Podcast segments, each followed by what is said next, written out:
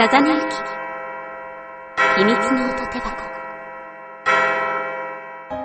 こんばんは、風根ゆきです。秘密の音手箱第2回スタートしました。いやー、ずいぶんお久しぶりとなりました。皆様いかがお過ごしでしたでしょうか？私はですね、この夏の間に、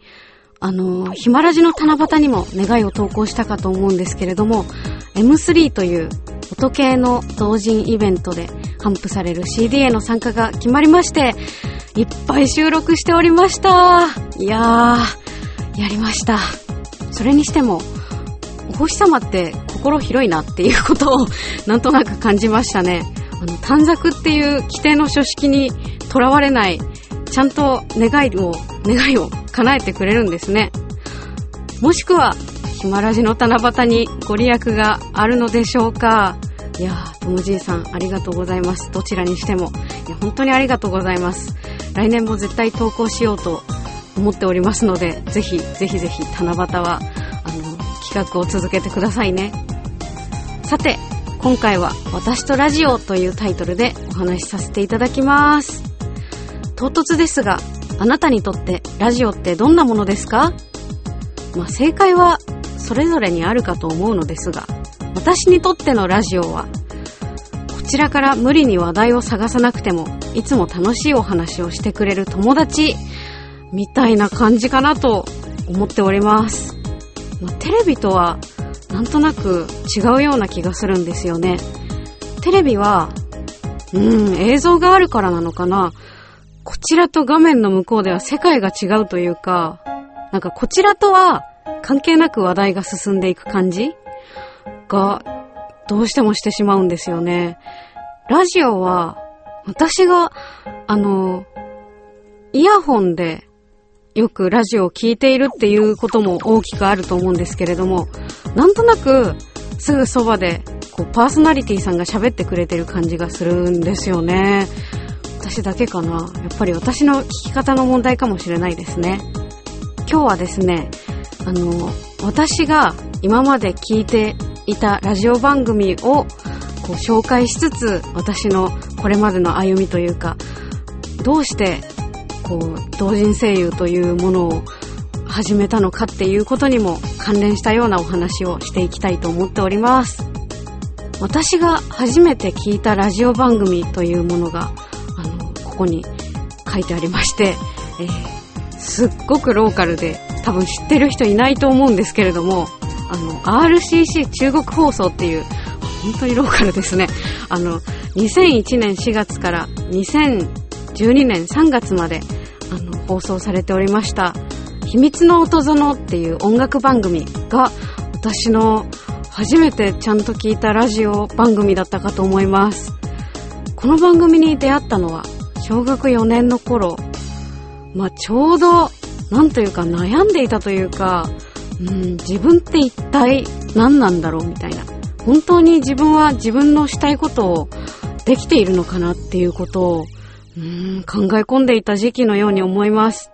子供って意外と大変だと思いませんか？クラスに自分以外39人も同年代の子がいるのに対して、先生は一人ですよね。あの担任の先生ですけれども。で、子供って、こう、なんだろうな、承認欲求が強いというか、みんな先生に見てほしいし、褒められたいし、で、悪いことする子も、基本的にはこう、なんだろうな、あの、大人へのアピールっていうのが強いように、すごく感じますね。で、そんな、こう、みんなが、先生先生ってなっている中にいるとですね、もう私はどちらかというと平和主義な方かと思うんですけれども、なんかあんまりにも周りが ガツガツしていると、いや自分も頑張らなきゃいけないのかなって、謎のプレッシャーを感じてしまうような子供だったことを記憶しております。特に、あの、褒められると、なぜか、こう、むしろそこから抜け出せなくなるというか、こういつも元気にこう手を挙げて意見言っていいわねみたいなこととかを言われてしまうとあ私はそういう子でいるしかないのかなっていうか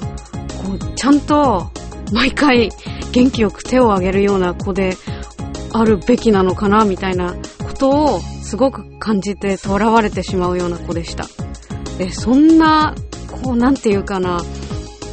周りに流されてというか、ちょっと息苦しくなっている時に出会ったのがこの番組でしたね。私、ピアノを習っていたので、たまたまラジカセを持っていたんですね。自分だけが聴ける。それで、あの CD を聴こうとした時に、なんていうのかな、あの、モードが変えられるじゃないですか、ラジカセって。まあ、ついてる機能にもよるとは思うんですけど、私の持っていたものは、こう、カセットと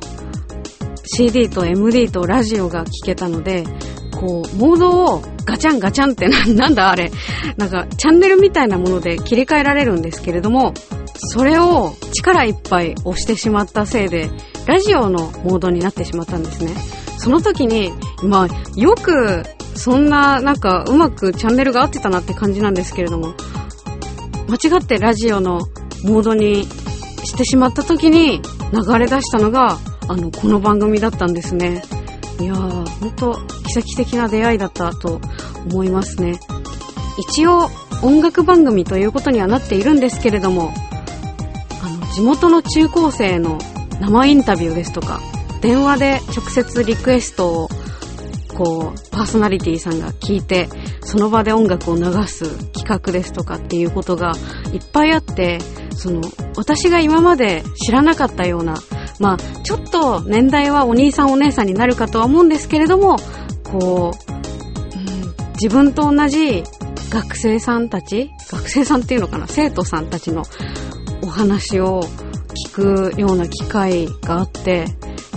悩み相談とかもあったので、ああ、私と同じでみんないろいろと学校の悩みっていうのがあるんだなっていうのを気づかせてくれた番組でした。こう、もはや安心感を与えてくれたような番組だったと記憶しています。思い出深いですね。その番組から、こう、ラジオにハマっていきました。それから、えー、上京しまして、まあ私、中学生の時に上京したんですけれども、あの、声優という職業に興味を持つようになった番組というのがございまして、こちらは、あの、知ってる方いるんじゃないかなって思うんですけれども、あの、文化放送で2004年4月から2015年3月まで、